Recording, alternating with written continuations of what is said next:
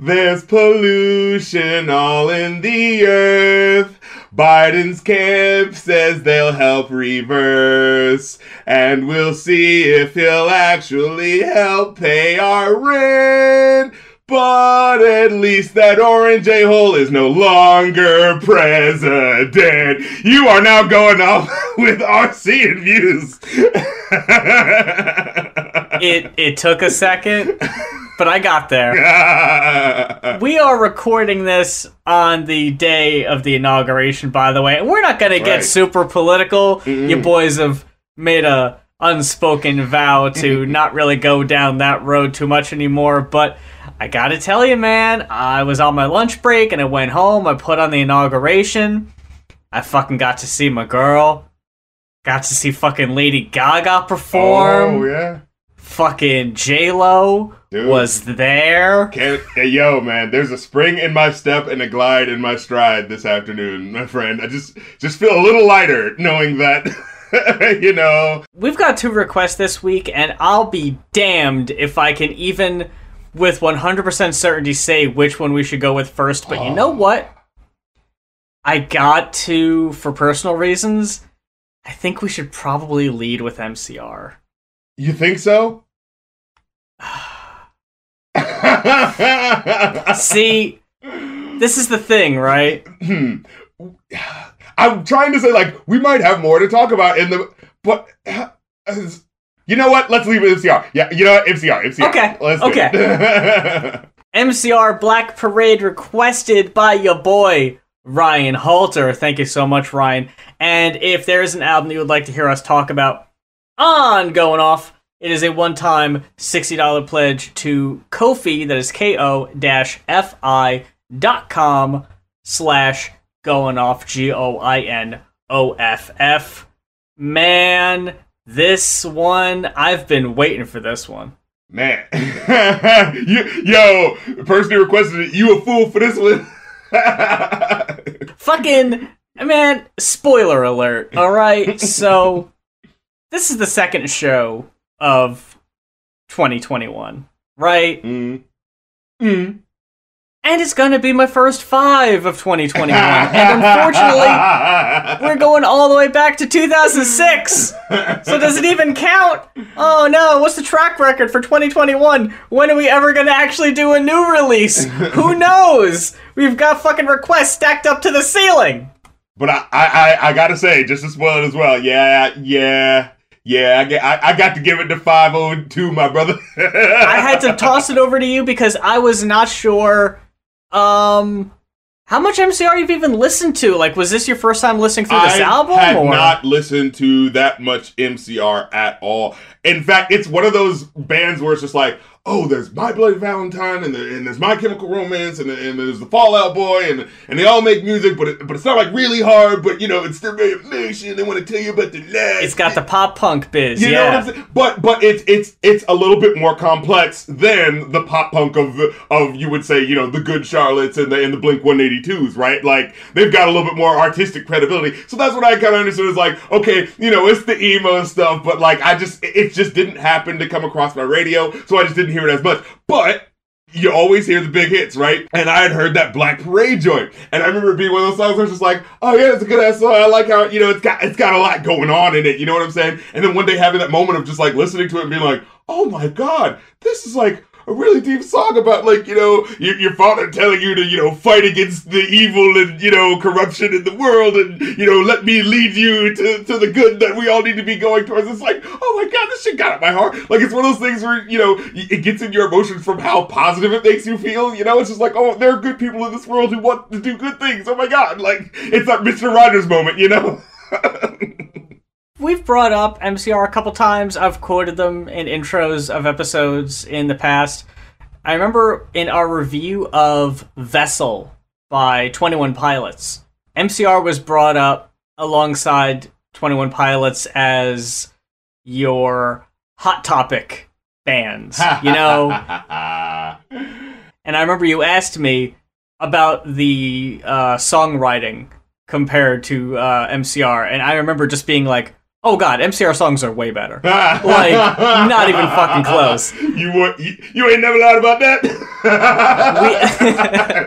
it's uh on, honestly, besides the fact that you might see the shirts side by side on a Hot Topic wall, there really is no comparing these two. Look, uh, look bands. 21 Pilots, they're, they're, they're, you know, little emotional boys who, who want to wrap their feelings, you know what I'm saying? Like, you know, you, you, you let them have their day, but, and again, this isn't even to compare because I don't feel like they're doing the same, like, aesthetic thing when you break it down because they're doing more of a direct Red Hot Chili Peppers incorporating rap into it and, and pumping it up in that way. And yeah, My Chemical Romance is way more just like, no, straight operatic rock type of shit going on here. This album stands alone in the fact that it's kind of um it's a bit divisive because so. the first two albums are very emo pop punk. This album is a departure from the style you would hear on the first two albums, so it's much more of a kind of straightforward, hard rocking album and a lot of fans really didn't like that. Mm. So it's one of those albums where like half the fan base says it's their best album and the other half says it's their worst album because it's not what Mm. they were expecting. It, it was it's so different. That kind of thing. But yeah. there's there's little nuggets throughout. And I hate to sound like fucking Mr. Radio Top 40 here, but it is hard to pick a song on this album better than Welcome to the Black Parade. And they're close, yeah. but just how much of the album that track in particular encapsulates, how fucking epic and over the top It, it is a sort of like, wow, I could just listen to this song, and this gives you the idea of what this album is. Like, this encapsulates what the album is going for. Yeah. and it was kicked around since either the first or second album. So, mm. Out of all the tracks on the album, it's the most that sounds like the first two albums. Mm. All the other ones have more of a very just straightforward hard rock. Oh, yeah, uh, fucking teenagers. It, almost a rockabilly sound to it. Yeah, the bar, yeah. This album, it, it does take a lot of different. Uh, it, it goes down a lot of different avenues. oh, but I was here for it. Well, let's just start at the fucking beginning um, with these. Let's start with the end. Uh, yeah. with, with like two like not even three minute tracks in a row but i think the first, Yeah. it's not even two minutes is it? Because it's like it opens with the the beeping going on you know hits you in the face with this with this epicness that like builds up. And, and i had that feeling where i was just like whoa i already feel like i've been rolling with these guys for at least like two tracks now. And i just look back and it's like it hasn't even been one barely. And then like just riding into dead as you hear the beep, you know, as, as it's become clear because like The, oh, the flat line carries yeah, yeah, exactly. The uh, callback for, to the first song where you're like, oh, oh, we got a theme going on here, and then the yeah, and I was like, oh, fuck, I'm here for it. like they were already chums in my brain in terms of like, oh yeah, the, the you know your boy, you know your boy is uh, My Chemical Romance, right? like, like the way my brain was just like already just kind of like singing along with the melodies and just here for like as if I was already lived in them and I'd already heard these before. You know what I'm saying? When something just gets you that good, you know? typically when I'm on Genius and I try to read the annotations, it's either someone's, you know, just making some shit up or it's like 100% verified by the artist. Because it's MCR and because this fan base love them some fan theories, meaning behind all the songs is kind of up in the air. Like there is kind of a through narrative kind of but not throughout the whole album. Bit of a system of a down situation going on here. So you, you you've got a character referred to as the patient who is dying and realizes later in the album that they have cancer, and the album is supposed to be their last chunk of life on Earth, told through these tracks. Uh, Teenagers is not in that. It's completely its own thing. We'll Yeah, get to that gonna- though. I was kind of thinking about like, wait, oh, it's supposed to be like his dad talking to him, so maybe that track is him going like, you know, amongst all the good advice, you know, he's also actually has his prejudices too, or just like, eh, kids scared the shit out of me, man. They're like all judging me. the patient wa- is a soldier, and it's the saying goodbye to the people around him. um, facing down the actions of his past and ultimately accepting the damnation he is uh, in store for. Mother, we all go to hell. The first time I heard the end, specifically, if you've heard uh, the Ziggy Stardust album by Bowie, the first the first track on that album, Five Years, has a lot of the same structure as this track, especially the end where it's like a kind of call and response. But something also um, I thought for the first time listening to it just this past week was how much it reminded me of the first track to The Wall. And reading up on Genius, that was actually intentional. that was an influence on the album. And having listened to The Wall a lot as a kid, it comes up a few times. And I can't help but draw a little bit of comparison between Mama and the song Mother from The Wall. What you know? I was thinking of that song and the Ozzy Osbourne song. uh, uh, but wait, no, not the Mama song. Excuse me. It was the one before that. I just thought it was Mama because right afterwards it's called Mama. Hold on, let me let me get to the track. Yeah, cancer. I, when, as I was listening to that track, I was kind of thinking of Ozzy Osbourne and how you know how you uh, those '70s artists would put that little reverb effect on their voice, so you know, so you can hear the clear notes kind of being played with by the effect. You know what I'm saying? That type of shit.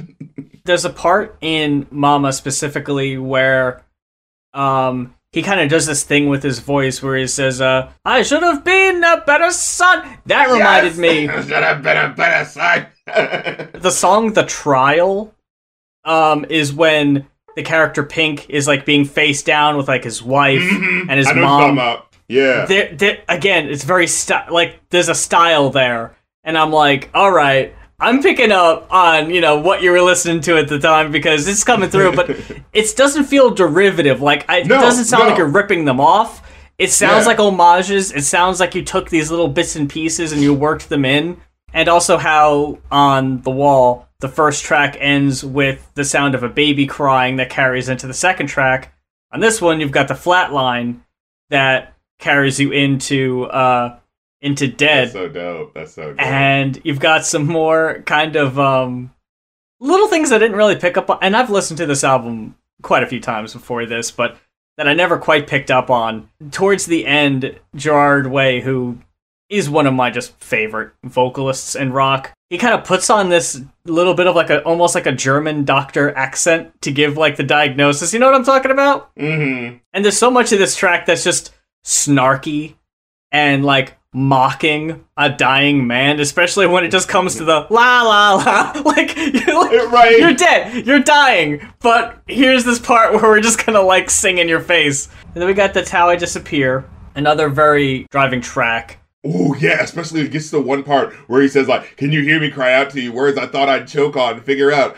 Uh, I'm I'm really not so with you anymore. I'm just a ghost, so I can't hurt you anymore." And uh, like after he says that, you hear like the music kind of get more chaotic, like he's like he's a ghost rocking everything around her. You know what I'm saying? It's so fucking insane. And, and afterwards, I think it's the lyric like, "And now you want to see how far down I can sink." this is like, oh my god! Like you feel the dissenting. Like it's like Ghost, except it doesn't suck. You know? Sharpest Lives, the sound of the opening guitar chords, just the jing jing jing jing jing jing, and then at the end of the song where it just kind of slows to a stop, the jing jing jing jing jing. jing. I love that. The live fast, die hard attitude. It really is presented really well with how aggressive and just again another driving track like that's how I disappear. Just I really like this track. I really like the um I think the lyrics are the are some of the most striking up to this point. Oh yeah. and the man. chorus is so fucking good. The um give me a shot to remember and you can take the pain away from me. Your kiss and I will surrender. The sharpest lives are the deadliest to lead. That's like the live fast, die hard type. A light to burn all the empires, so bright the sun is ashamed to rise and be in love with all these vampires, so you can leave like the sane abandoned me. Yo, Oh man, I was about to mention just the two lyrics that happened before that. In addition, right? oh okay, Because because I was listening to it and you know that fucking Pink song where it's like it's kind of a little cheesy the way she does the blow me one last kiss. oh you know? yeah, it's like and you can blow done- me a kiss. Yeah, it's done so much better on this, you know. yeah. like with the setup and payoff where you're just like, oh, it actually does sound like he's gonna say blow me, and then you get the a kiss. it's like, oh shit. Like this album is so like it's super angry, but also like it's just like a super solemn listen. It, it's so eh, like it's so mean and nasty and cutting, and yet in that fun, adventurous way in how it's laid Yeah. out, like in that sense where it's like there's things that sound like emo lyrics that you know if your parents walked in and listened they're like what? What are you hearing all this evil music about suicide and all these things? And you know your parents like "Ah, they don't understand. It's actually a deeper story about this and i'm trying to pay attention to it mom. Okay if you'd actually listen to my music. You know it's like it so gives you that energy you know what i mean? Because like they know that the lyrics that they're saying are very like emo sounding but it's like it's clearly using the aesthetic of that emo-ness to tell that bigger story you know what i mean? It's so cool I wrote down a quote for Welcome to the Black Parade. Uh, Way believed that at the time upon death, one would be greeted by their most fond memory and taken to the afterlife. The entire album is set as a rock opera where the patient slips towards death, recalling his past, he sees his favorite memory, his father taking him to see a parade. So, that in his mind is like one of his favorite, earliest memories. And I guess, in a way, what he's telling him could possibly be like prepping him to go over and like fight the war. The you know, uh, Mm. will you defeat them? Will you you know all that? i get you The song has become kind of a meme, but I think it's only because it's so iconic and memorable that like I think even if you're not a fan, you know at least some of these lyrics because they're so good. Like you can't deny that. defeat them, you demons. Even Kevin Smith. Did you see what I sent you? The fucking Kevin Smith is trying to put it in the beginning of Clerks 3. What are you doing, Kevin? You know, I, I just listened to someone talking about how, like, uh, you know, when um, movie makers, when they're just like making their first movies, all they do, like, uh, w- like when you can especially tell someone's a novice, when it just seems like they just got like a whole playlist of uh, songs they want to play all around the movie. Like, okay, so check it out, like this song, and then it leads to this song, and then it leads to this song. You know, it's like that's how you know it's like you're probably not telling the best story because you're mainly thinking about the aesthetics of it. You Yeah. know, and so when you sent me that, we're just like, would it be really cool if I got this song? It's just like, I, uh, I hope you're telling a good story behind that. I kind of wish that he had done this sooner because I think I had heard at some point that Kevin knew about MCR early on because they're all Jersey boys. Like MCR is from Jersey. ah, okay, Smith, you know. okay. So it kind of makes sense, but also like you've waited quite a while to do this for this song that came out in 2006. You you could have put it in Clerks 2. Yeah, I was like, that was the time to have put this out. Would it have been too expensive? Is it too relevant? yeah, Can't do it was now. Irrelevant. I gotta wait until you know his relevance ages out, and maybe that price goes down a little more. You know, Kevin Smith knows how to play that waiting game. he had to open with an old Talking Heads song instead. Like, okay, like I like that song too, Kevin, but I don't get why it's here. yeah. I don't love you is an incredible track. I just wrote down the stuff that like especially especially stuck out because like it's all good. So what are you gonna say? Uh, House of Wolves, that fucking rock swing rhythm going on. I was like, okay. It sounded like um the opening drums to and god this is going to sound like such a fucking slight. It's not. Zoot Suit Riot. I know what you're talking about. Yeah. but it's just because they're jazz drums and you know Mm. it's it's a it's a very typical jazz drum uh, arrangement there they were setting a stage for a quote fiery jazz club filled with demons wolves and sinners preparing for the patient's arrival in hell yeah Mm. I could see that. Listening to this, like it totally fits the. It- it's such a 19, uh, 1940s cartoon, like "Welcome to Hell," you know. But we're in 2006 with rock guitar, so like it actually sounds like you're going to hell, you know. oh yeah, it's, it's super menacing. Yeah, yeah. Uh, then we get fucking cancer. Oh. Uh, w- just as I was listening to that song, like for the first time, and the beautiful melodies in it, I just like wrote down. I was like, "Wow, this is quickly becoming my favorite song." What What's the title of this one again? Oh, oh, cancer. and just like having that moment of like, "Oh, this shit's serious." the the first thing I have written down is just Jesus. oh man. It's got, in my opinion, an opening piano note almost as infamous as the one that opens Black Parade. Like, you hear that note, it's like, oh yeah, it's cancer. Oh, oh man. Uh, you about to pull up those heartstrings. And oh, just the final part where uh where he says uh the hardest part of this is leaving you. It's just like oh, and like when you really take in what the song's about, it's just like like I don't give a shit about all of this. It, just knowing that you're the person I'm not gonna say anymore is is what hurts. It gives you that emotion in such a like this is a fucking love song. You know what I mean? Like I felt that goddamn emotion. It wasn't just like, oh baby, I love you. You know, like no, I'm gonna make you feel this shit. You know what I'm saying? I love how it precedes Mama, which is such a Yep. not loving song that it's Right. just like like cancer like oh my god like uh the, the hardest part of this is is is leaving you mama we all go to hell and it's like well, mother, what the war did to my legs and to my tongue, you should have raised a baby girl. I should have been a better son. That's the part. yeah oof god damn oh man. the delivery on this album is so fucking top notch um fucking surprise surprise cameo liza minnelli come on down oh, oh, is is that who that is? doing the little bit of uh, almost spoken word part in in Mama, yeah, is the one and only Liza Minnelli, who they just called I'll up be damned. uh, and was just like, yeah, you've got the fucking biting sarcasm on one end, and then you've got like the story of this mom who's disappointed in the actions that her son did. The uh, "Don't return to me, you ain't no son of mine," all that of just like, oh man, like. You've got your dad essentially telling you you got to grow up and you got to go to war, and then you do, and then you come home, and your mom wants nothing to do with you. Like, oh, fucking hell. This is a goddamn roller coaster. I can't take it.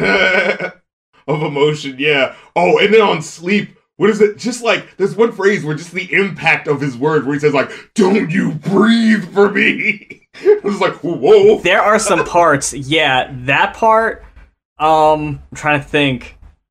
On Famous Last Words, there's a bit of that. And also, I Don't Love You, just the, um, just like the singing through gritted teeth. Yeah. Oh, th- fuck. Yes, and especially like uh, the lyrics for sleep, uh, because because the whole phrase in this part is like, "Don't you breathe for me, undeserving of your sympathy, because there ain't no way that I'm sorry for what I did." Like, I just love how it's like pulling apart that idea of you know someone who's passed. You know, we got to show respect for the dead, and like we, we're doing this for them and that sort of thing. But the person themselves being like, "No, I'm a piece of shit. You shouldn't be doing anything for me. Fuck me." You know, like fuck my memory.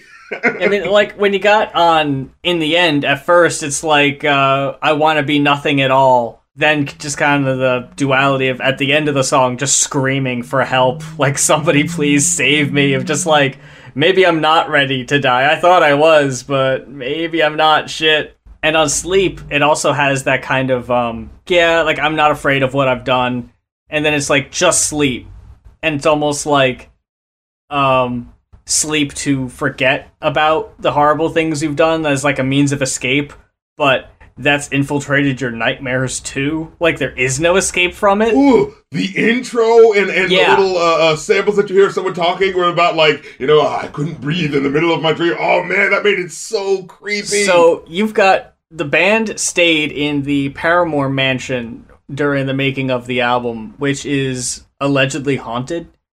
And the audio you hear is Gerard Way explaining a series of night terrors he experienced staying at the haunted mansion.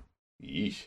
So that the night terrors matched with the nightmares in the song of like, yeah, that fucking does it. That Oh works. God. Goddamn. Uh, then you got the radio hit "Teenagers," which apparently it's just, it just says uh, Gerard was on the subway and he had a panic attack because of how many teenagers were on board, and just wrote the song about the incident. MCR fans, t- typically younger, especially 2006, they would be like around teenager age. And the thing you might know about millennials has kind of become a joke about millennials joke about dying all the time mm-hmm. and it's almost like the first generation that is less afraid of dying than ones in the past. So they just in general have like less to lose. so they just come across as ruthless and like reckless.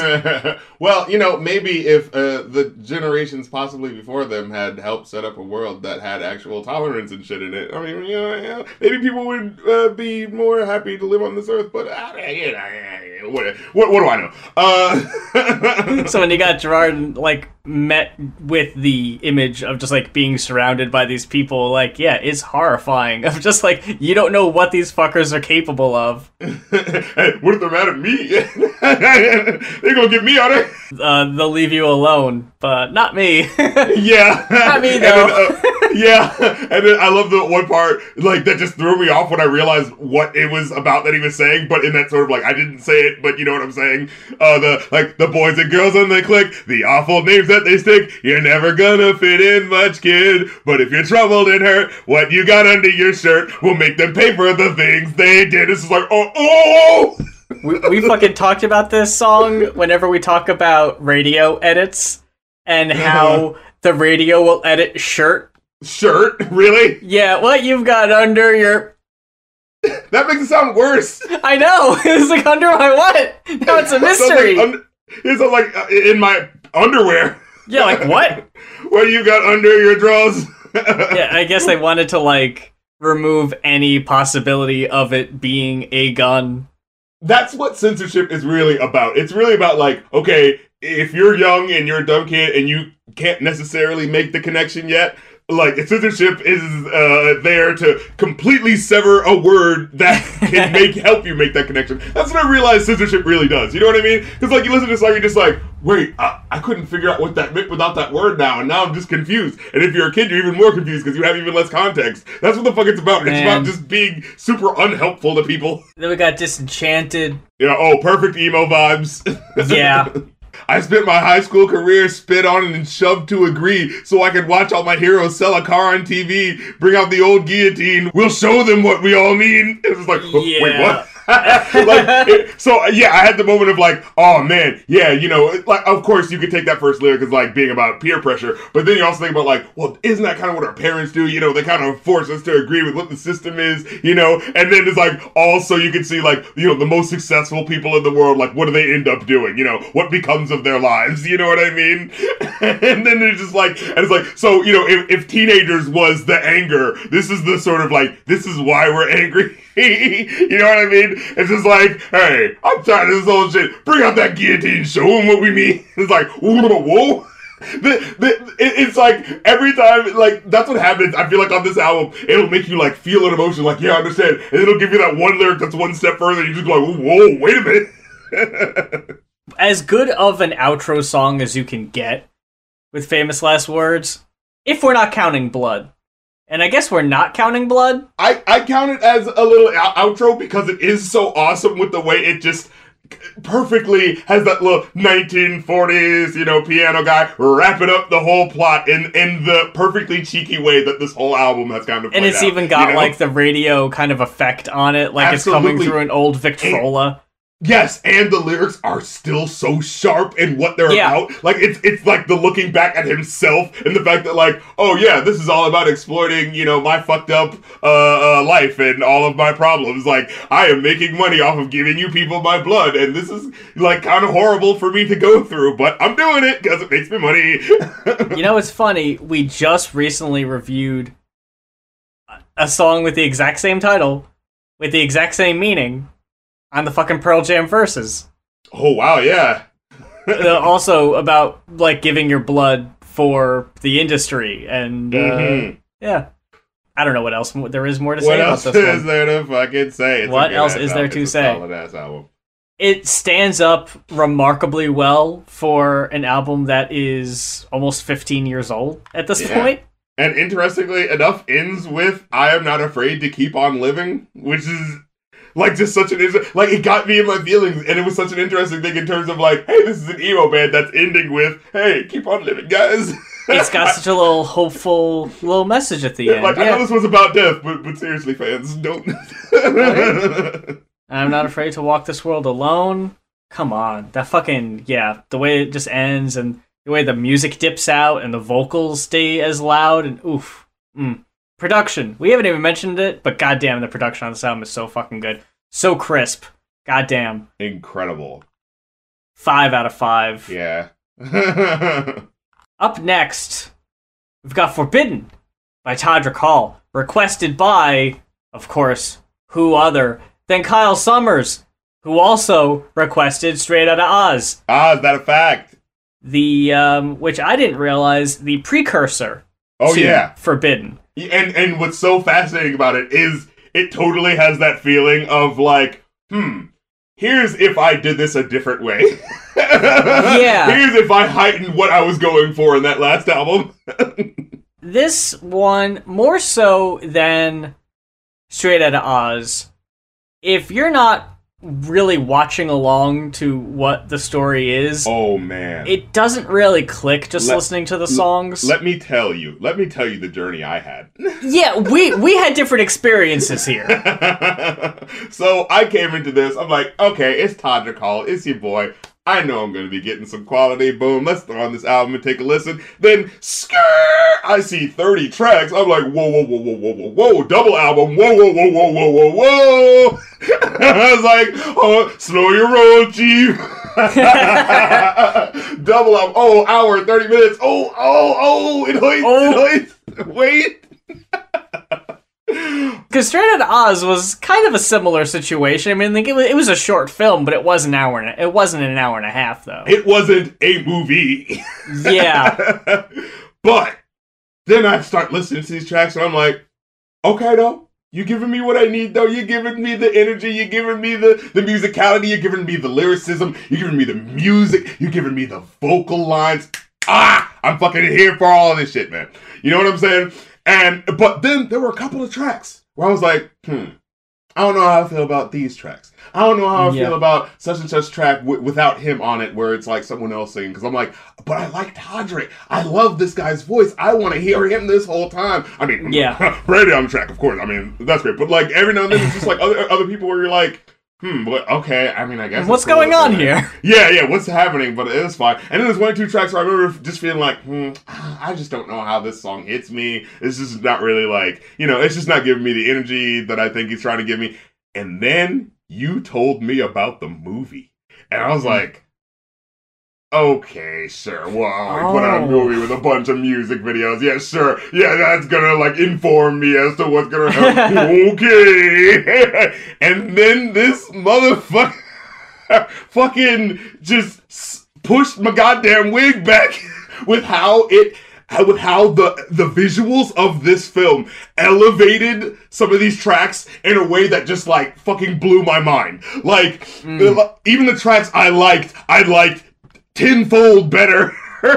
After seeing how he put the visuals to him and how he put it into a story. So, yes, let's fucking break this shit down, right?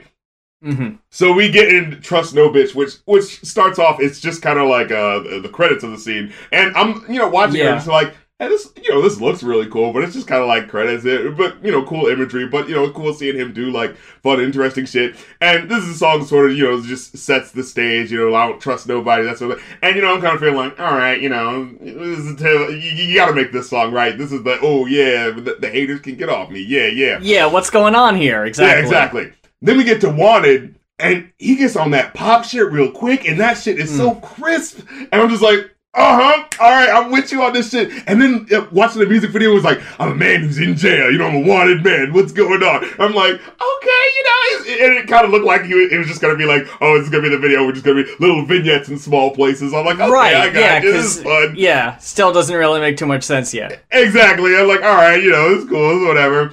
Then it gets to change my mind.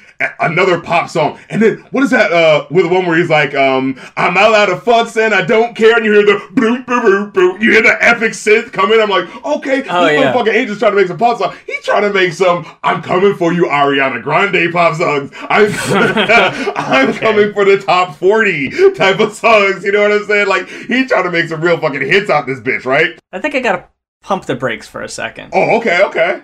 Because w- w- I think we're going a little too fast. Oh, all right, all right. I hated this. What? I hated this. I was Oh, not a fan of the album. Oh no! The movie is fucking garbage. Oh no! Wait a minute! I could not believe. I knew No. it. I fucking knew we were gonna see. Here we go. The uh, the going on podcast. This. This is why I wanted to save it till the end Mm. because I knew we were gonna have an Oh, interesting no. discussion about this one. Look, nothing. Okay, do you remember a few years ago when they came out with a new Heathers? Oh, I ain't watched that shit. Yeah, Okay, so you had the old the old Heathers. They're all like white women, you know, whatever. Then for the for the remake, they were like, you know what would be weird? You know what would be quirky social commentary? Is if we made all the bullies people who are normally bullied. So we got like we got like a fat woman who's now bullying skinny women, Uh, and we've got gay people that are bullying straight people. Oh. And people were like, no, this doesn't help. What the fuck is this? This is garbage. And then I see this. I'm glad Haus Party was two EPs and he didn't try this shit again. Because he he's not good at it. Oh. Straight out of Oz had its moments. Overall, it was a fucking mess. This album, considerably less high points in my opinion, and it's a fucking mess. And in both instances, he tries to shoehorn in, in the most awkward way, racism commentary. Where it Oh. almost doesn't fucking belong because he doesn't deal with it with any tact at Hmm. all. It feels like an afterthought. Because it's straight out of Oz, the whole thing was, hey, here's Todrick's story. He's a gay guy trying to make it in the industry. Right, right. And he's comparing it to Dorothy's journey down the road to Oz. yeah. All right, I get that. Why all of a sudden at the last couple tracks there's there songs about uh, green people being killed by police, and we're making it like a police brutality Right, thing of yeah. like the Wicked Witch. Like, whoa, where did this come from? What is this doing in here? And it was like one or two things, and that was it. He did the exact same thing again. He tried it again, and it's even sloppier. Yeah. What's different with this one though is that at least what I thought what he was going for as I listened to it, right? Because it um at the at the very beginning, what is it? What's that one song that uh, plays uh, the national anthem? And I remember when I first heard that was one of the tracks that I didn't like at first. I was just like, okay, I see. What Well, especially if you do. don't know what's going on. Yeah, it makes no sense. But then when I saw the Nakarima, and I was just like, what the fuck is Nakarima? And then I had the moment of, oh, it's America backward.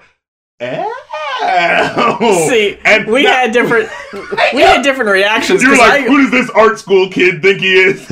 I yeah I rolled my eyes out of my fucking head at Nakarima and then later on um I mean we'll get to it but on ordinary day the street name is um Trayvon spelt backwards. Oh. like Come on. come on. That's just so fucking yeah right out of goddamn college I think I'm clever bullshit. Oh it's spelled backwards because everything's reversed. It's a very campy video, right? The whole thing is very campy, and I think what he was going for was heightening the emotion of of what was happening in order to make that social commentary about things, right? I don't know, like whereas you're I feel like you're you're seeing it in a way of like, uh, how thuddingly obvious.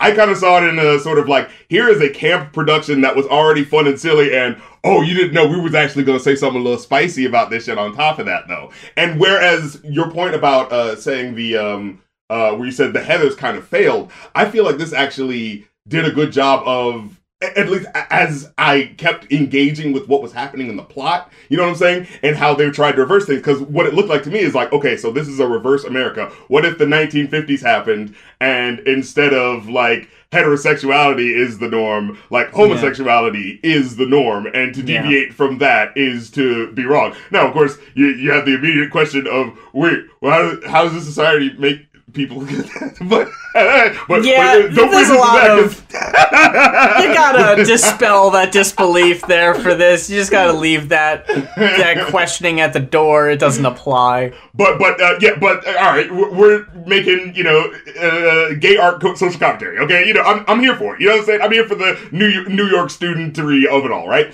So because I guess it just depends on how it hits you. You know what I mean? But Yeah. uh, but yeah, I kind of like when I had that moment of like, because as I was listening to it at first, it threw me off. I think that's what it was. When I listened to it at first, I was thinking like, okay, like the last album, oh, this is kind of gonna kind of be about how you know, um, he loves his parents and all that stuff. And he loves where he came up from. Oh, but it's kind of problematic because you know he had to deal with his father not being accepting of him. Right. So, yeah. a- a- but there were moments where I kept hearing lyrics where it didn't feel right. Right? It was all American. It, that was the moment where I was like trying to figure out what was happening because Yeah. the lyric says "Love thy neighbor, spread his word when you can," and I was like, okay, well this sounds positive, and but it, and then it goes like, uh, "Turn your back on things you don't understand," and I was like. Oh, oh, oh, okay. So we're, we're, you know, I see what you're doing here. You showed us like, oh, things can be good. You know, like you see the, the some good qualities, but then this is like the closed-mindedness of it all, right? Because there's the expectation that, oh, of course, this is going to be about, you know, the oppression and the and the awful America we live in. But then having that moment of like, well, of course you thought that was going to happen, but what if we spice it up with this? And and but what I liked on top of that was that I feel like it didn't go for an easy uh, uh, thing for it actually when as the plot sort of furled out, right? Because uh, it starts off with the idea of something that seems actually relatively obvious and just a little campy with the way they explored it in a way that at first made me kind of feel like bristle a little bit. You know what I'm saying? When it, it shows a stage with this woman who's singing this Right. 50, very 50s type of music, right? And she's like, eh, but it's all about how she's gonna make it up in the world. But you're watching her, and it's this white woman singing, and and you know, there was a thing in my brain that was just like that. I mean, that doesn't seem like she's singing that, but okay, whatever. It's a music video, you know. Yeah. They do that all the time. But then it cuts to the black people looking very disapprovingly. Yeah. and I had that moment of, oh, I see what's happening here. And uh, I was thinking, like, oh, what if we were in a universe in which, you know, black people were in positions of power to see, you know, these white people performing their music, but not, uh, like, not to the same standards. And it's showing her, like, kind of on stage, kind of be like, oh, I don't know if I'm doing this right. And then it cuts to, like, I think it's one song happens, and then another song happens Yeah. where a black woman is performing and she's like, My life is great, everything's okay, my life is fine, and everything's all right with me. And everyone's performing and good. And, and I mean, everyone's clapping and like, Yeah, awesome. And I had that moment of like, you know, as you listen to it though, you can tell it's a um, it's a white woman singing it, a white woman's voice singing it, but Yeah. it's the black performer, and it's just like this sort of hitting your brain with like you know what the expected reality is and i'm flipping that for some reason and you're paying attention to like that's what kept pulling me in right the idea is like i'm flipping this and you're noticing that and like if you're keyed into what's going on you're seeing something's wrong here with how this usually plays out right I didn't particularly notice that it was different people singing the lyrics. I guess that I guess it would have helped at the time to to make that make a little bit more sense. What I got out of it Uh, was because I saw a video on Twitter recently of I forgot the musician, but it was this black singer. He was fucking killing it, and he was on like like a television show like in the '60s, like early '60s, and they kept panning the audience, and the audience were mostly young white women, like not really into it. Like one girl was clapping along, but like all the other ones kind of seemed like, hmm, uh, like either they felt like they shouldn't, or mm, just they were racist and didn't want to. right right So I'm watching this performance, and in my head I'm thinking, she doesn't really sound particularly good. Maybe that's the point. Like she's kind of singing like super extra, but the audience like is kind of yeah whatever. They're not really into it. And then later when you go to Silver Spoon, yeah and the voice is like super obnoxious. yes And I think that was the point of, like, yes not only is this is this a black woman, but also the performance is really shitty. But the audience doesn't care because the lyrics is you know uh, they they took one look at, at my black skin and told me I would get everything that was coming to me, and the audience was eating it up. It's like when I came to that track at first, I had that feeling of like, all right, what's this doing here? But like the fact that its badness is kind of the point, kind of made me go like, uh, oh, like it just it just broke me in a way that's like, but that's kind of what camp is, right? Like I think about sort of like John Waters and stuff like that, where it's just like the point is that it's doing this like overly done emotional thing, but it's still trying to say something about that, but doing it in a heightened way. And that's what kind of made me have an appreciation of it, right? I think it's fine. Just in the context, it feels shoehorned. But then when it gets to the part that we're talking about, right? So, you know, there's the uh, white guy just walking down the street enjoying an ice cream cone, and then a, a, black police officer just hops out of his car and points a gun at the guy, and it's like a really tense scene. And then, you know, just cuts to this kid popping, uh, you know, bubble gum, and you see the white kid, uh, you know, laid out on the street and it, dead, you know what I'm saying? And then a musical number happens, and everyone just starts dancing, and they're like, "It's a perfect day in the neighborhood," and every and everyone's acting like it's fine. And then you see like two women walking by, and they you know leap over the dead body to be like, "Everything's fine," and they're all happy. And like they they show this like musical number happening, and like it pans out, and you see this great dance number, and everyone's dancing around. But like at the corner, you still see the dead guy. so, see, like, again, I thought that was great. And I thought if you did more with it, it would have had a bigger impact. But they come out of like the most random parts in this movie. Yeah, it is a very uh it's it, it is not a uh a, narrative serving so, sort of film in the direct sense. I, I took it more in like the abstract uh way of it. You know what I'm saying? In sense of like, okay, I I, I kind of get this is a little more vignette than I was expecting, but it was actually like bigger than I was expecting at first. Because again, watching the first video, it looks like it's just, oh, I'm in a prison cell, and maybe the next video I'm gonna be like getting arrested and going over here. But then, like when you actually saw like the costume pieces and people dancing, I was like, oh, this is a production. Oh, you're gonna give me so. Yeah, you have that moment happen, and again, you know, I thought uh, I did think of it as a little. I was like, okay, whoop, you're making the point, like you're making it really obvious, but you know, having that like dark side of like, but I'm still not going to make you forget about the fact that you know what this looks like in a parallel world, and you know what I'm commenting on the fact that we are not thinking right. about people people's deaths, right? As the narrative evolves, you know, it's it's made clear it's like, oh yeah, he's going to find himself a man. Earlier we mentioned how uh, on the other album, how it like really makes you feel the emotion of love on certain tracks, right?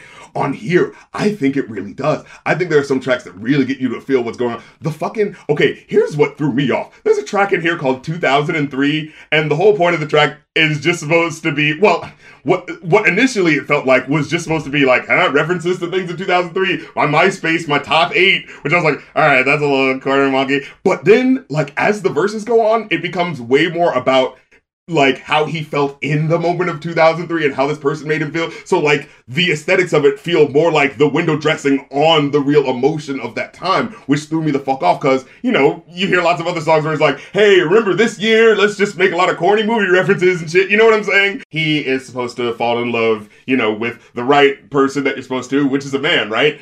And you see it here. He, what, what is the song? Uh, the song right for, oh, Type? Oh my god, that fucking video was so goddamn cool. yeah. It was so epic. I love shopping at the asshole store. and, you know, as I heard that line, I thought about, like, how, again, like, kind of like cheeky and like just like so uh, unabashedly you know forward with what it is about how about what it is right and, uh, you know, you could play it in that typical problematic way that it does, but Todrick has just such a fucking Will Smithian level of charisma that, like, it the intent of the song shines through and how it's like no this isn't supposed to just be me saying like oh i love bad boys. Like no there's a bigger plot and i'm like giving you the emotion of of of, of the person who goes through this instead of like glorifying it you know what i mean like i really did feel like i got that in how it's making this song about how i love shopping at the asshole store and you see the different guys with you know lazy and you know the different uh things that's yeah. wrong with them on their shirts and shit and then it cuts to the, the next song which i originally really didn't enjoy. Uh, Thug Trade, where it was just oh, like, oh yeah. It, it, yeah, and it was just like, oh, I want a thug, and I was just like, all right, you know. I wish I would have listened to the album before I saw the movie, mm-hmm. but then I would have had a lot of fucking questions, and then I would have needed to watch the movie again anyway. So it would have ended up happening to listen to the album twice, and I don't know yeah, if I'd yeah. want to do that. But my opinions on the album, unfortunately, are affected by my opinions of the movie. So I gotta separate it. But okay if we're gonna go to the beginning, okay? Mm. Yeah, yeah. Because because I think we did a little skipping around just to go back to the beginning for a tiny bit. The first three tracks are modern day. Uh, this Nolan character uh, being arrested. I don't really know what Trust No Bitch has to do with that scenario in that situation or what it was there, but it was whatever. I didn't think the hook was that good. The I trust no, no. bitch, hell yeah, to no, no bitch, I trust no bitch, because no. bitches do bitch things. I was like, okay, whatever. Uh, okay, Again, whatever. Yeah, yeah. it was a very meh intro. Uh, wanted continuation of that. He's in jail now. Changed my mind. Same thing. I really did like the line. Um, I thought I would have rathered live with a lie than die with the truth, but I changed my mind, or I might have got something Yeah, switched yeah, up yeah. there. I thought that was a good line. Overall, though, with how glitchy it was with that, that was jarring Oh, you, and you took weren't me out of the it. dubsteppy. Uh... I was not a fan of that. And Aw. also, Todrick has a really interesting voice, and when he's just like talk singing like he was on that one with like flat delivery, I really wasn't interested in that. We didn't talk about Lullaby. I didn't care for that song at all. And I hate to step on Brandy's toes, but her delivery on that song was so annoying to me. She sounded like she was singing with her mouth super wide open, so like she wasn't enunciating words. If that, if that makes sense, like the ends of words were being cut off. That's how I felt when I first heard it. But for some reason, the visuals added to it just gave it that level of like, oh, but I feel I, okay. I'm. I, it just shows how uh, visuals can hypnotise you. And Yeah. I remember having that feeling too. And also, I remember also feeling like the beat just felt like it was slightly off beat. You know what I'm trying to say? It was like I think so. the lullaby. I was just like, just, Oh. ah. Yeah, no, yeah. it was super awkward, and I I couldn't really get into that one. But Brandy still fucking looks 23. What the hell? Uh, That is strange. yeah. So I guess what I get there, if I'm taking the visuals literally, that Nolan's mom right. was a nun who had to give up her child because I guess she had the child in a hetero relationship and that's a no no. So she had to give up the kid. None of this is mentioned again for the whole fuck story, by the way. So if you wanted resolution on any of that, sorry, too bad. he had to do the same thing that he did from the last album. He seems to have a template. I have to have the song where I'm singing about my mom.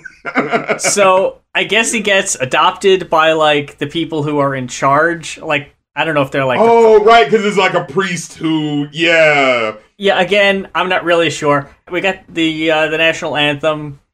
I did like uh, Tamar Braxton's voice. I thought they sounded fine. I'm guessing this is Nolan's adopted mom. Is that who she is? What I enjoy about it when I when I see the Nicarima thing is because I I had that moment of like. Oh, is he like making up a country like Zamunda? Because like it does sound like a fake Mm. country. You know what I mean? Like it does Yeah. give you that second of like, oh, is this supposed to be like a Nigerian country where like what no white people are allowed or something? And then it's like, oh, alternate universe America though. I'm still confused as to how we have a song called All American when America ah, isn't.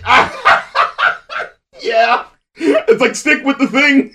I, I was kind of hung up on that one. Like you didn't have to like that doesn't have to be the name of the song. That doesn't have to be the that doesn't have to be the bar. Uh, but it, it is, and it's confusing. He, he knew it wouldn't play if he said all Nemerican. well, you don't have to do that. You don't have to say the name of the country. It could be something else.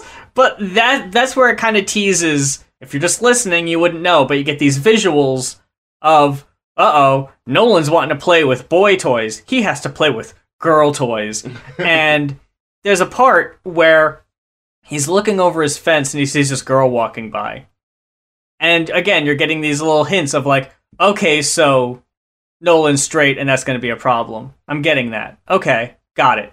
huh. Then that doesn't come up for a while. Um, into what's going on, the first of many pointless interludes. You got these two people who are nosy neighbors, and they're saying, "I thought that was so stupid. I I like love that. that could have been spoken word narration. I Oh, get, I get that enjoyed shit it. out of here. I enjoyed Nah. the 50s falsetto about the nosy bastards. You know what I'm saying? I love it. And then seeing the two women in the video. oh, I had fun with that. Again, I I was here for the campy, you know, silly aspects of it. I, I nor- normally, I'm here for campy. I just thought this movie was insulting. it just hit you with a bad. It, it, it started off with a bad taste in your mouth, and you, and it just was hard to stay on. yeah, board. I, I, just, I just think it's such a shitty. I just think the whole thing is so shitty. But anyway, I thought that he was gay all the way. And then he meets this woman who, like, he has a connection with, and is like, oh, I realize that, like, I don't need to just be with men. Maybe it's like whoever I have a connection with is who we met. Like, that's what I was thinking. That's why I was super confused. And Mhm. this has a bearing on it for me personally. If if Todrick was growing up and was dating women thinking he was straight, then realized he was gay in real life. And this is like a mirrored image of that. It's like, okay, I get that. But if that's not the case in the movie this whole time, because it's it show like it's all contextual. It shows him getting arrested. And you're like, okay, what did he do? The word of the Lord is, you know, only men with men and women with women. It's like, oh, okay, so he probably went against that. Like, I'm, I'm gonna guess that's what he did. And then you, you see the shots of like him, like his parents taking the toys away from him and him looking at the girl over the fence. And you're like, okay, I get it, gotcha. Then we fast forward 11 years to this. Oh, 11 I years, guess he's, forget. I guess he's rich now. yeah. I, again, like I don't know how or why. we because we had to make the song about how I got money. I got money. My uh, my least favorite track on the album. Uh, uh, yeah, this it's just so awkward. I used to be a broke it. ass bitch. Uh, Stop. Oh. Stop. So awkward. I hated this one. Oh my god, the word money just sounds so awkward Money. when you put the emphasis on the opposite syllable. You know, I got money. This is the first track on the album. We're eight tracks in. That is anything resembling a Todrick banger, and it almost feels like a parody of a Todrick banger. Mm. yeah, like yeah. I thought the instrumental was okay. He's 11 years older now, and we're getting a track like I remember there was another track on Straight Outta Oz like this shit's expensive. Where it was Yeah. like, okay, I guess we're getting a random song about money, just kind Yeah. of thrown in here. Again, All right, got a template. and then we get God, I hated this so much. This has nothing to do with the album. But there's this skit of random people coming up to his door asking for money and it goes on for Yeah. a fucking eternity. Yeah. And it and on and even at the end of it, it has no bearing on anything. well, like I don't know why it needs to be there. It didn't work out like how you would expect because it's like people don't. New neighbors don't go up to you asking for money. That's Yeah, I didn't get that. Yeah, and and if he's supposed to be this, you know, bad bitch who's like, why are you giving away this money? Yeah, why are you just doing it? I don't Yeah. get that. Why are you It didn't make any sense. And again, I'm sorry. I understand that I gotta leave some things at the door, right? But if this is an alternate kind of universe, why are you name dropping RuPaul and Taylor Swift in your like? Are they real in this universe too? Yeah, they are that cool. They transcend universes. They're multiversional. so so then we go from this attempt at a banger Mm-hmm. to the back-to-back songs of now we're going to talk about racism. We haven't eight tracks into this album, but we're going to randomly now. Mhm. It's like, okay. I even saw black people and white people outside Nolan's house at the beginning of the album, all Oh, yeah. picketing him together. So I had, up to this point, no impression that there was like a racism aspect to this, but all right, I get what you're doing. yeah. It doesn't ultimately become that much of a thing. We then go to Nobody, which is the first song up to this point in the album that I gave and that I gave a rating higher than a two and a half. Mm. Um, I thought it was I thought it was a sweet song. You got um this waitress, and she's singing to another woman in the diner. Yeah. This one, was, this one was actually one of the ones I, I was okay with.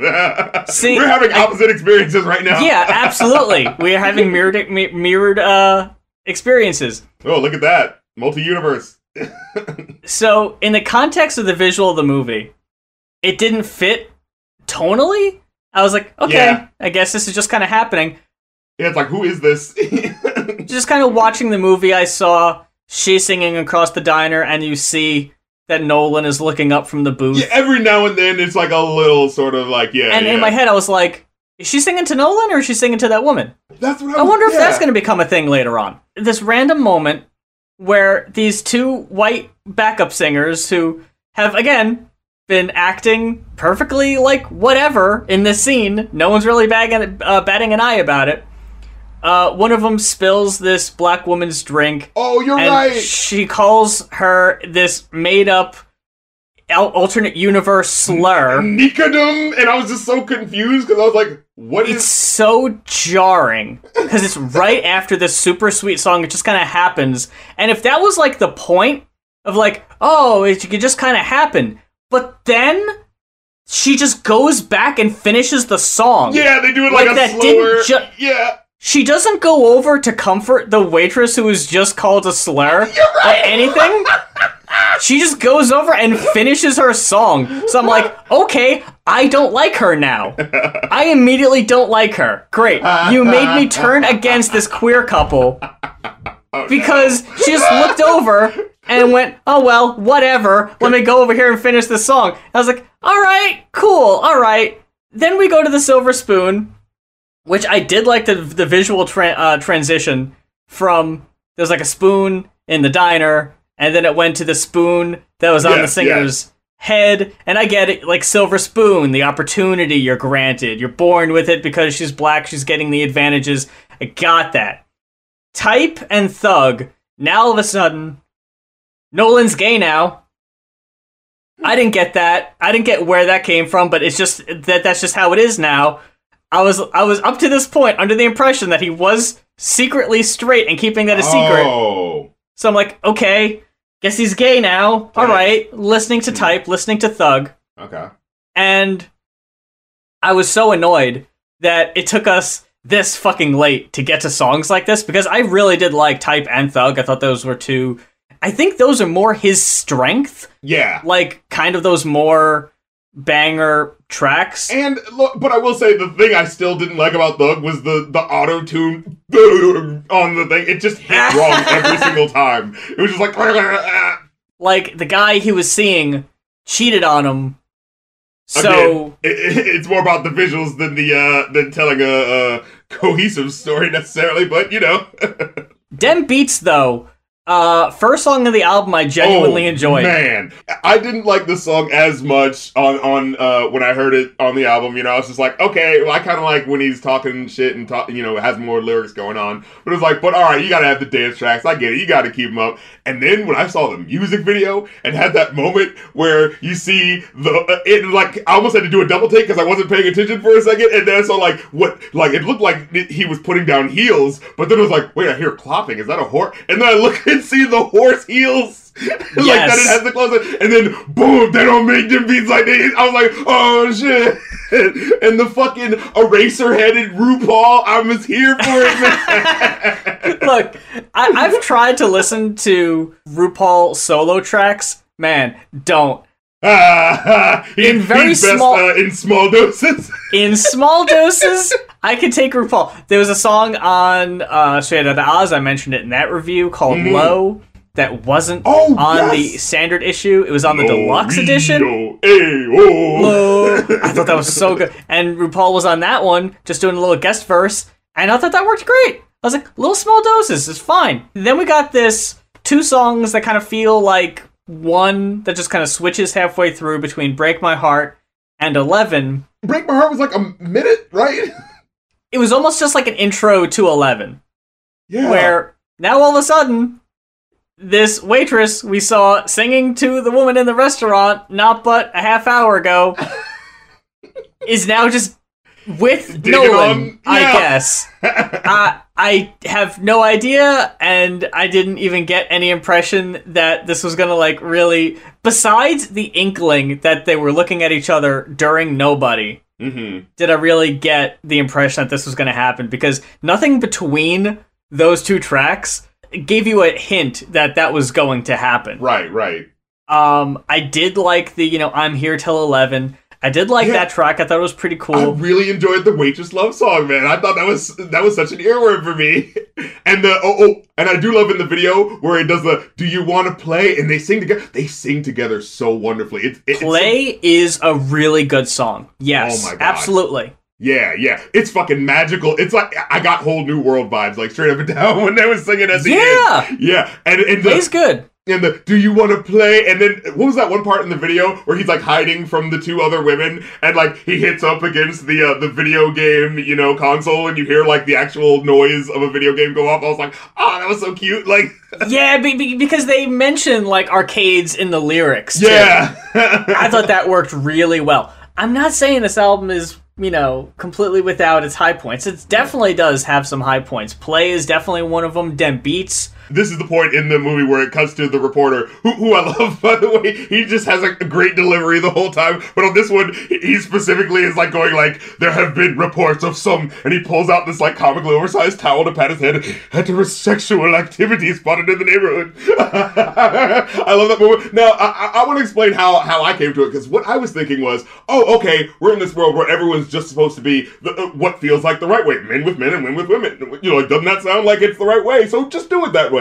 Like, that's what I was kind of thinking, like, going off of. Like, if that's your premise, boom. And then having the idea of, like, but this guy, and see, the way I thought of it is, you have these two songs that I felt like it truly established. No, he likes men. you know what I'm saying? Like when you saw the music video, you know, it's not like he's like, oh, I guess I'll have sex with a gay guy. You know, it's like no, it's like you see a bunch of uh, fucking handsome looking motherfuckers, some fucking GQ model ad looking motherfuckers. These fucking dudes have their asses out, essentially.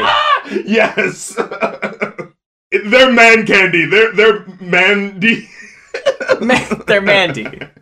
Um, so it's like okay, cool. I and like again, nothing tips you off that Eleven is gonna happen. It's like, well, okay. So so the way I looked at it was here is the some someone who is genuinely gay who is discovering that he may also like a woman, and so mm. like you know in both worlds where we are in world where straight people are in charge and the world where gay people are in charge you should be allowed to, hey, love what the expected person is. You're supposed to love whatever, but if you want to love the opposite person, that's fine. Like that should be the message. But the fact that it's just like, no, things are supposed to be this way now, and so that's how, like, that's how I kind of like felt like I was approaching it. So it kind of felt like there was a more intersectional message of it, mm. of like we should all be accepting of the even more divisive versions within like LGBT that maybe even within LGBT people aren't as accepting of, like someone who's right. Bisexual, like someone yeah. pan. You know, like that's what I was thinking as I was listening to it. And so it's like, but in both of these worlds, hey, you're gonna have these closed-minded people. Now I do see your point to which is saying like, oh, isn't it all the same? And I was like, ah, damn. when you bring that up, I get your point because bringing it up with the Heathers thing.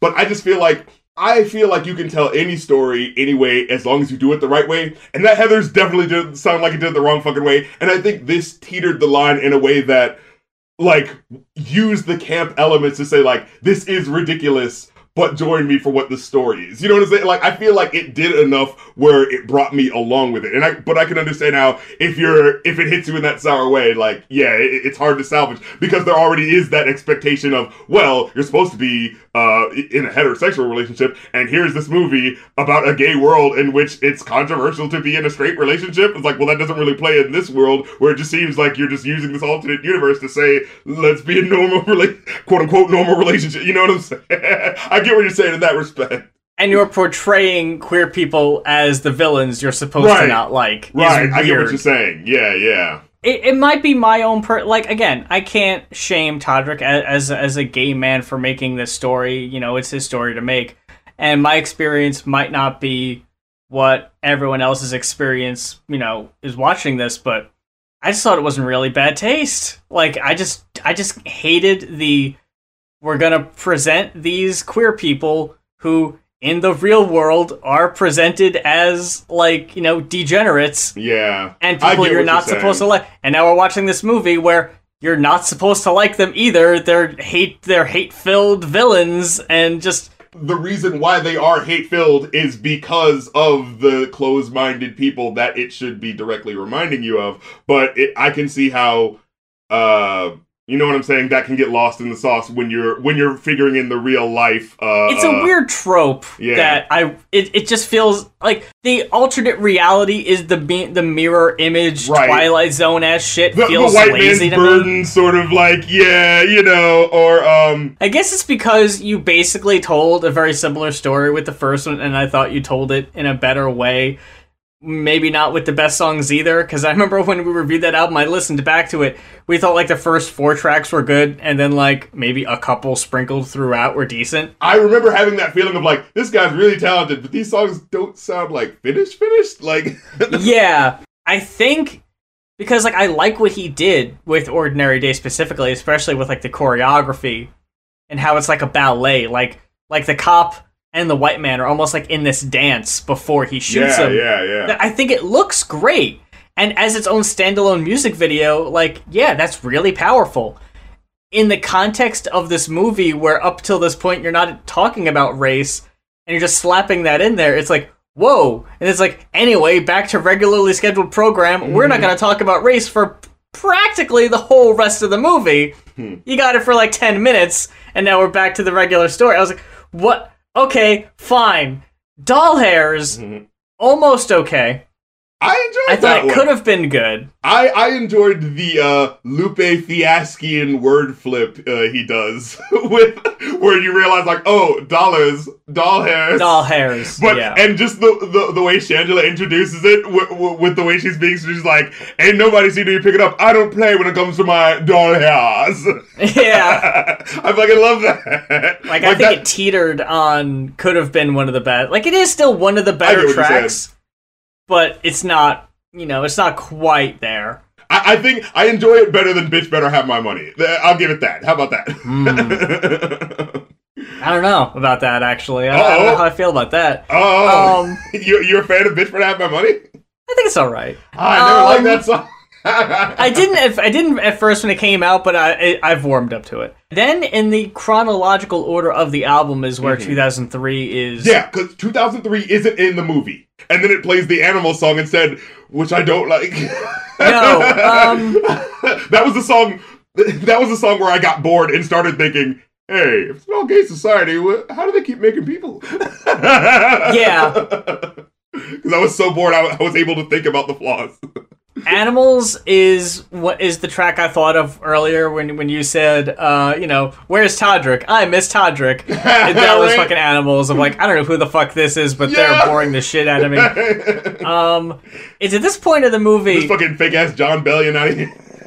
where, oh my god, yeah, where Nolan and the waitress, whose name I forgot, unfortunately, uh, they're kind of like runaways, fugitives, and they take refuge at this like commune, kind of like hideaway, kind of like nightclub for straight couples to be who they are. It kind of reminded me of uh, what was that J- Janelle Monáe emotion picture she did? you know? Yes, yeah. Um, but they didn't really deal with it for very long for Yeah. it to like be a thing. So I noticed there was a skunk on the table where where the woman like inter like, hey, you know, yeah, and it kind of gives them a rundown and then lets them in. And then you saw like a zebra walking around. Someone was just like walking a zebra randomly. So it's like, okay, there's like a bunch of animals here too. I don't really understand why Oh, there's didn't like they randomly wildlife. mention like animals? They're like, Yeah. oh, we're going to get all of those men and women and their animals. Yeah, it's like I, I was like, okay, fine. And they raid this place and everyone runs away. The person who welcomes them at the beginning gets murdered by the police. oh yeah, because And- uh, doesn't she help them get away? Because she's like, get into the car, and I thought she was getting in too, and she's like, no, I have to open No, the go. Yeah, like, get in my truck. I'll just die, I guess. yeah, and, And- it was a sweet moment in terms of like, well, I, I mean, I care about these main characters. I, I don't know who you are, lady, but thanks. Yeah, I care so much about pe- about you two. I've known for like five minutes. I didn't understand why she Your did that. What her motive go was. on por siempre. And then, and then when she gets uh, like gets murdered, I was like, well, I didn't have enough time spent with that character to really feel anything. All right, I guess that character's just dead now, and we're on. But what I was gonna say was, is the point they were going for? We could just talk about racism again, but instead, let's just show white and black animals with skunks and zebras. Oh, uh, cause, cause what they're that the oh skunks and zebras specifically the black and white. Oh, oh, oh. I see what what you're were- doing uh, there. I was like, I, I, I, I hope that's what they were doing for, but I also hope that's not what they were doing because, like, it would, it would make it make sense to me as to why they were there, but it's still not a good enough reason for them to be there. Look, so I was like, all right, whatever. Look, during this moment, I was properly uh, distracted by the Latin flavor of the fucking hook. The but siempre, dum, dum, dum, that epic fucking hook that was happening. Yeah. I'm sorry, I was here for that shit. And then that one lyric was says, uh, uh, "Is it real or is it fiction? Only thing I was missing was somebody to want me like a like I was a pink starburst." And I just had the moment of like, "Whoa, that analogy just got me to understand like the depth of your yearning more immediately and viscerally than any metaphor I think I've heard this whole year." And I mean, it's only January, but still, rest of the I- rest of the year has a high bar to me. Was that in Forever? yeah, yeah. I just hate that. Yeah, it's like a mixed bag because there's also lines like, "I thought I was allergic to love, like my heart had the flu, Oh, but your sin was my medicine. No more saying achoo." yeah. Fucking stop! I've got no time for that. Oh, when I heard that, I was like, oh, that needed a second draft. and you got lines like that, like that Starburst. So I was like, okay, that's a fine save. I like that. I almost have an inverse than I did with with Straight Outta Oz because Forever, Forbidden, Painting in the Rain, Heaven, they all have really strong uh, ratings for me, Mm. pers- uh, considerably higher than most of the rest of the album. Oh, so you liked it when he got a little bit more serious. When he got down to the fucking point. Not in the fucking movie, I didn't, but the uh, the songs themselves I thought were of a um a better quality. I mean, the ending is what it is. I I, I think it's silly to do that. Typically, we wouldn't kill people for this, but you know they they execute them anyway, and it's like, all right, uh, like Because I he needs to be a martyr. Because didn't you get it all along? 11 years, 11 years, 11 years, 33. He's, he's like Jesus. Oh my god, please don't. I didn't even.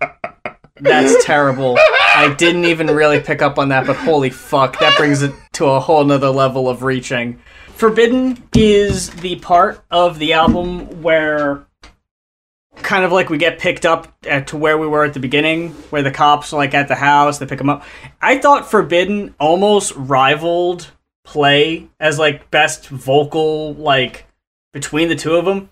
Such a highlight. He's on this mid 90s inspirational Michael Jackson ballad type of shit. You know what I'm saying? Uh, Yeah. Painting in the Rain, I did not like as much. Like, I, I, I like, thought it was all right. Yeah. I like the painting in the rain metaphor uh, in and of itself, but as it went on, the, they just kind of felt a little overwrought with the metaphors. Like, you know, oh, oh, it's like painting in the rain. It's like moving in slow motion, trying to catch a speeding train. It's just like it's just a little too much. And and of course, it also immediately reminded me of the message song from his other album, the, the Water Guns track. You know, it's like, all right, God, let's hold hands and talk about serious stuff. You know what I mean? Oh, shot him with water guns. Yeah. mhm. Uh, but heaven did bring me back in. The scratch in his voice. Oh my god, Yeah. lyric, dude! I straight up kind of cried. Like at, at, at one point, you know, when like it just gets you with the emotionality. He says, "I don't know if I'll see tomorrow. If I do, Lord, take my soul. And when I get in, I promise I'll send out a message from heaven." Just like that idea. Oh yeah, and the lyric before he's like, uh, "If there's a, if there's a heaven, I know the angels got to be listening. Somebody tell them that there's something we gotta be missing." And it's showing that as he's like going to the fucking gallows, and just like Yeah. like, oh, this can't be how life is supposed to be. And just that idea of like, I'm such an activist. I am trying so hard to make the world a better place. Even when I fucking die, I'm gonna try to send out a message from heaven, God damn it! Like, oh, that just hit me so fucking hard. If the movie wasn't such a fucking mess and it didn't jump around so much, that would have worked better. But I was like, I was just angry watching the end of the movie. It's like, come the fuck on. But for a template or a canvas for that song, the song needs this to happen for it to make sense for it to be here. Right. like, okay, I get that. It makes sense. Um, so it fits in that regard. And yeah, it absolutely is one of the best tracks on the album. Then it just kind of keeps going. Oh, Um, boys wear pink. The uh, Well, there's also Oh. apple pie, yeah, which is like, eh. And oh boy, those those two people who turned out to be the reason this this uh, man was just executed, they got turned away from the cookout. They got their comeuppance. Look at them. them. but they'll think twice. They shoehorned the racism angle back into the movie for them to be kicked out of the barbecue and leave. Uh oh. I guess that's just the end now. And then boys wear pink over over the credits. I was like, yeah, whatever. yeah, It, it has it has like credits. no connection to the movie, like Yeah. hardly at all. And it kind of goes like, it goes against the like the actual context of the movie. Boys should be allowed to wear pink, but but in this universe, They were in the movie, Todrick. That was the whole point. So it was like, all right, whatever. At that point, I was just happy it was over. So I really wasn't paying too much, attention at that point. It was just kind of a mediocre there song. Overall, I got a two and a half. Oh man, I, I gotta give it the four, man. I, I enjoyed a lot of it. Uh, again, like you said, there were points that like even with the context, still kind of felt like blemishes. It actually made me have an, uh, a new appreciation for some of the songs that I did like, and some of the songs that I thought I wasn't gonna like. So it, it like it pumped it up, not all the way up to the five, but like it was definitely like, oh, I see a new, I see a little sliver of a new color. What's going on here? You know what I'm saying? I saw this man sweating up there, you know, at the end of this thing, panting as he's giving his final pose. You know what I'm saying? His hands out while basking in, in equal parts sweat and applause. You know, I saw this man bearing his soul, and I was like, you know what?